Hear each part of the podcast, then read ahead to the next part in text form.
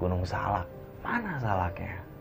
Seketika cuaca yang tadinya cerah langsung berubah menjadi kabut hitam pekat. Ikutin saya, maka kalian akan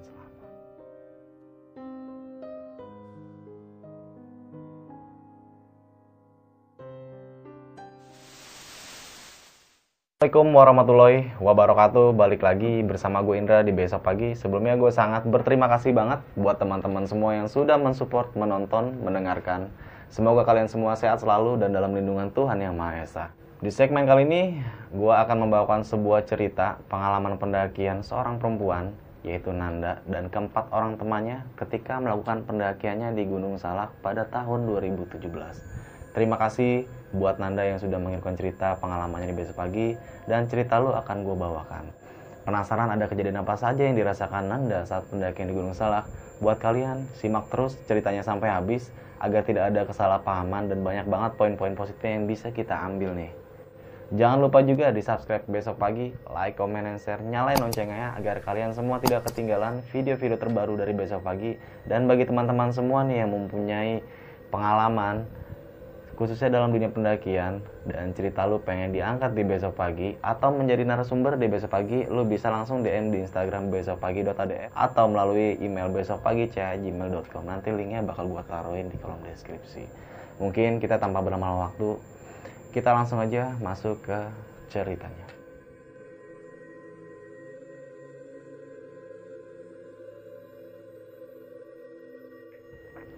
Nanda mendaki ke Gunung Salak bersama empat temannya yaitu Jono, Gabuk, Kiki, dan Danang.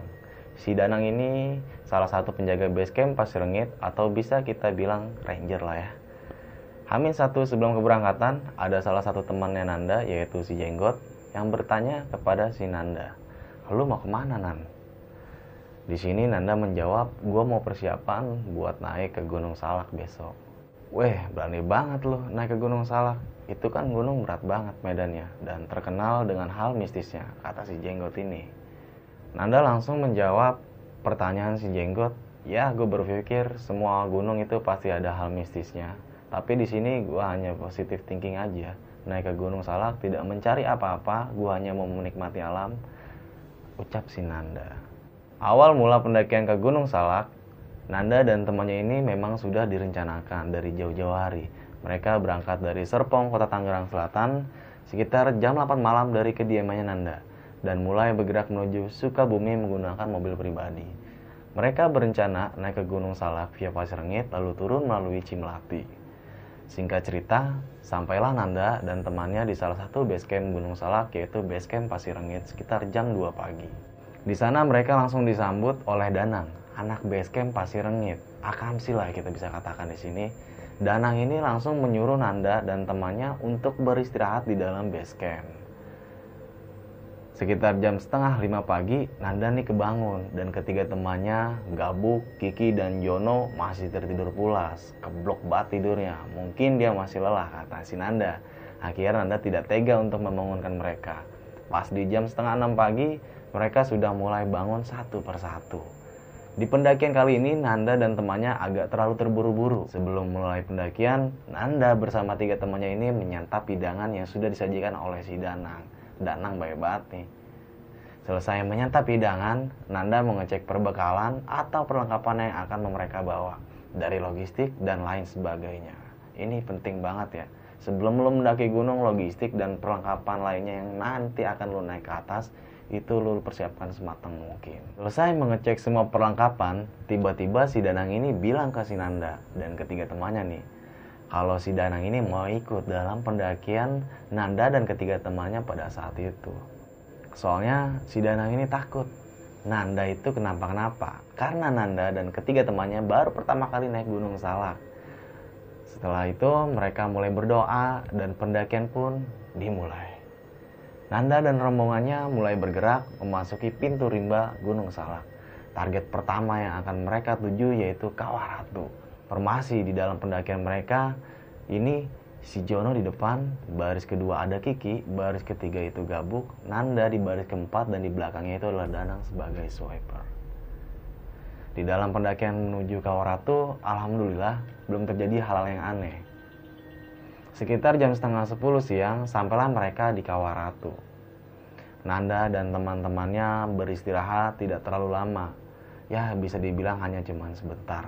Sekitar jam 10 mereka melanjutkan perjalanan menuju ke pos helipad. Sampailah mereka di pos helipad sekitar jam setengah 11 siang. Di pos helipad ini mereka mulai membuka dan menyantap makanan siang yang mereka bawa. Selesai mereka menyantap makanan, mulai kembali bergerak sampailah mereka di pos Simpang Bajuri itu sekitar jam setengah 12 siang. Di pos ini si Kiki ngomong, ini yang namanya Gunung Salak, mana katanya serem. Langsung ditegur oleh Nanda. Ki, ngomong jangan sembarangan loh, ini Gunung Salak loh. Kiki pun menjawab, Gunung Salak, mana salaknya? Seketika cuaca yang tadinya cerah langsung berubah menjadi kabut hitam pekat. Si Kiki mulai agak panik. Danang pun langsung bilang ke Kiki, Kak, tolong omongannya dijaga ya. Jangan sembarangan ucap. Nanti aja kalau mau ngomong yang macam-macam setelah kita turun ke bawah. Kiki pun mengiyakan apa yang dibilang sama Danang. Dan gak lama setelah itu, kabut yang tadinya hitam pekat berubah menjadi cerah kembali. Akhirnya mereka melanjutkan kembali perjalanannya ke puncak Manik Satu. Singkat cerita, mereka pun sampai di puncak bayangan sekitar jam 2 siang. Sesampai di pos puncak bayangan di sini Nanda gak berhenti untuk istirahat. Mereka melanjutkan perjalanan ke puncak Manik Satu. Alhamdulillah mereka pun sampai di puncak Gunung Salak Satu dan menyempatkan untuk berfoto-foto dengan mantan. Salah, maksudnya dengan teman-temannya. Sebelum meneruskan kembali turun melalui jalur Cimelati. Mereka turun dari puncak Gunung Salak sekitar jam setengah tiga. Di perjalanan turun, ini kejadian ganjil mulai dirasakan oleh Nanda bersama tim pendakiannya saat itu. Di tengah perjalanan menuju pos 3, tiba-tiba Nanda mendengar suara gamelan Jawa. Sontak terkaget dan menanyakan kepada Danang yang posisinya ada di belakang Nanda. Kang Danang, dengar suara gamelan gak? Danang pun menjawab, sudah hiraukan saja kak, kita fokus untuk turun ke bawah sampai di pos 3. Nanda pun merasakan keanehan mendengar suara gamelan tersebut cukup lama dan berucap kembali dan berucap dalam hati, masa iya ada suara gamelan di ketinggian sini? Ini kan jauh dari pemukiman warga.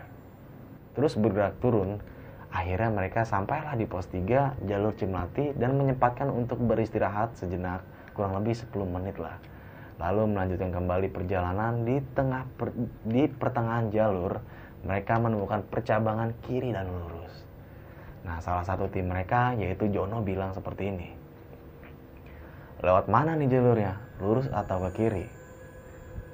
Dan salah satu teman mereka menjawab, "Ya udah, ke kiri aja." Akhirnya mereka mengambil jalur ke kiri. Terus bergerak dengan medan jalur yang sangat curam dengan kemiringan yang sangat ekstrim menurut Nanda pada saat itu Sampai akhirnya Nanda dan tim pendakinya sampai di sebuah curug. Dan ada pendaki yang ngecamp di dekat curug itu. Salah satu tim mereka yaitu si Gabuk bertanya kepada pendaki tersebut. Bang, permisi mau nanya, jalan turun ke Cimlati ke sini bukan ya jalurnya? Nah, kemudian abang itu menjawab, bukan bang, kalau mau turun ke Cimlati dari pos 3 lurus jangan belok ke kiri kalau abang ke kiri sampainya di curug ini. Nanda pun coba bertanya kepada pendaki itu. Kalau pipa air ini tembusannya ke mana ya bang? Dan pendaki itu menjawab, kalau pipa ini tembusannya ke pemukiman warga kak. Kalau kita terusin, kalau kita terus telusurin sampai bawah. Nanda pun bertanya kembali, dari sini kalau turun sampai ke pemukiman warga, jauh nggak bang jaraknya? Pendaki tersebut pun menjawab, nggak terlalu jauh kok kak kalau sudah dari pos 3 sampai bawah itu kurang lebih dua jam sampai lah nah setelah mereka mendapatkan informasi dari pendaki tersebut Nana pun berunding lagi dengan timnya ini gimana atau kita balik lagi ke pos 3 apa mau lanjut aja lewat sini? Ini ada jalan kita ikutin jalan ini aja nanti juga bakal sampai di pemukiman warga. Menurut Nada seperti itu. Si Kiki juga berkata, iya kalau balik lagi ke pos 3, lumayan nanjak dan lumayan capek juga gue. Jalurnya juga ekstrim menurut gue. Kita lanjutin ikutin jalur pipa ini aja kali ya.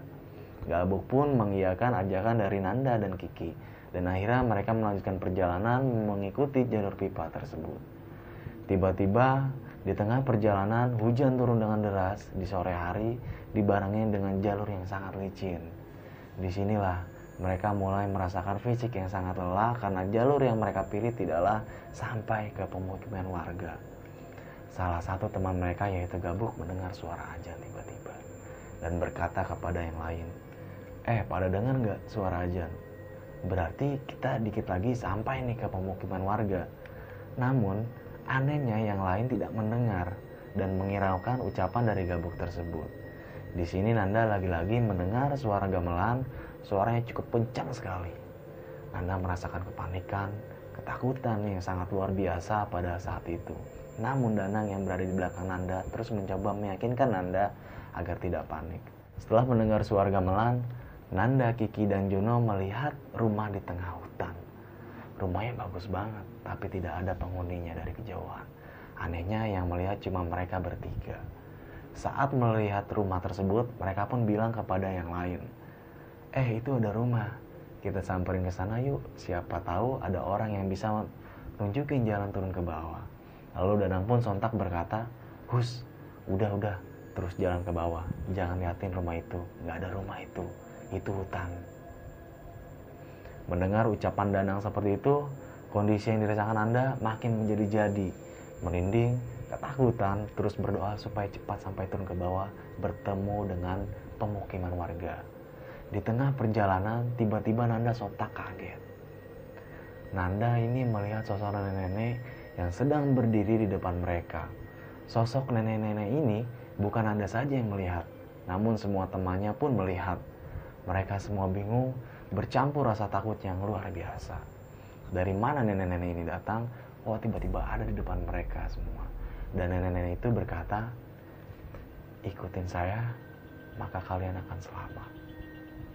dengan kepolosan dan rasa ingin cepat sampai turun ke bawah, akhirnya mereka mengikuti nenek-nenek tersebut.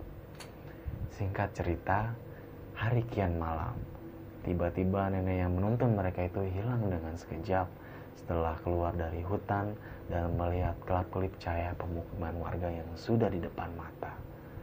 Sontak mereka semua kaget. Kemudian salah satu teman mereka yaitu Danang langsung bergegas lari meminta tolong ke salah satu rumah warga dan warga itu adalah Pak Jaki. Pak Jaki ini bertanya kepada Danang, kalian habis dari mana malam-malam gini? Lalu si Danang menjawab, kami habis dari puncak salak pak. Kami tersesat saat turun dan ditolongin sama nenek-nenek, tapi anehnya nenek-nenek tersebut setelah kita semua keluar dari hutan, yang gitu aja pak. Kami semua panik, saya lari ke rumah bapak ini untuk meminta tolong. Bapak itu menjawab, yaudah kalian istirahat di sini dulu aja ya. Akhirnya mereka beristirahat sejenak di rumah Pak Jaki ini. Pak Jaki menyuguhkan mereka kopi panas, nasi goreng, kue, dan makanan lainnya. Di sela-sela mereka sedang makan, tiba-tiba Pak Jaki ngomong ke Nanda dan teman-temannya seperti ini. Kalian beruntung banget deh bisa turun ke sini. Kemudian Joko pun menjawab, bisa turun ke sini diantar sama nenek-nenek gue pak kami diantar sampai ke rumah bapak ini. Dan Pak Jakim menjawab, nenek itu, dia baik kok. Dia yang selalu nolongin pendaki yang tersesat. Kalau nggak ada nenek-nenek itu, kalian nggak tahu kayak gimana di atasnya deh. Lalu Nana pun bilang, serius pak, kita semua benar-benar sangat panik di atas sana, bingung, ketakutan, merinding, sedangkan logistik yang kita bawa semua sudah habis. Pak Jaki pun meneruskan, Dek, kamu tahu nggak? Tadi ngantar kalian itu lebih dari 10 orang. Termasuk nenek-nenek yang baik itu. Nenek-nenek itu menitipkan pesan kepada anak bapak. Neng, tolong jaga anak-anak ini ya. Nenek mau pamit dulu. Anaknya Pak Jaki ini mempunyai kelebihan yang nggak semua kita bisa uh, rasakan ya. Jadi anaknya Pak Jaki ini dikasih pesan oleh nenek-nenek tersebut untuk uh, menitipkan si Nanda dan teman-temannya kepada uh, Pak Jaki tersebut melalui anaknya yang dikasih pesan sama sosok nenek-nenek. Nah, setelah mereka beristirahat lumayan cukup lama di rumah Pak Jaki, akhirnya Nanda dan ketiga temannya itu termasuk Danang juga izin untuk pamit pulang karena keesokan harinya ada temennya yang melanjutkan kembali kegiatan aktivitas untuk bekerja. Nah, akhirnya Pak Jaki ini mengantarkan Nanda dan timnya itu ke salah satu base camp yaitu base camp Cimlati dan meneruskan kembali diantarkan ke base camp Pasir Langit dan Anda sangat berterima kasih banget buat Pak Jake yang sudah mau menerima mereka dengan baik banget, dengan ramah, dengan sopan, dengan santun, tidak mengenal. Bahkan Nanda sempat berpikir, gue kan ini orang baru, belum sempat banget kenal dekat Pak Jake itu, Pak Jake itu mau menerima. Dan akhirnya mereka pamit. Sampailah ke rumah Nanda dan ketiga temannya dengan keadaan yang selamat, sehat, dan tidak terjadi hal yang tidak diinginkan bagi Nanda dan ketiga temannya. Mungkin itu aja cerita dari Nanda saat melakukan pendakiannya di Gunung Salak pada tahun 2017.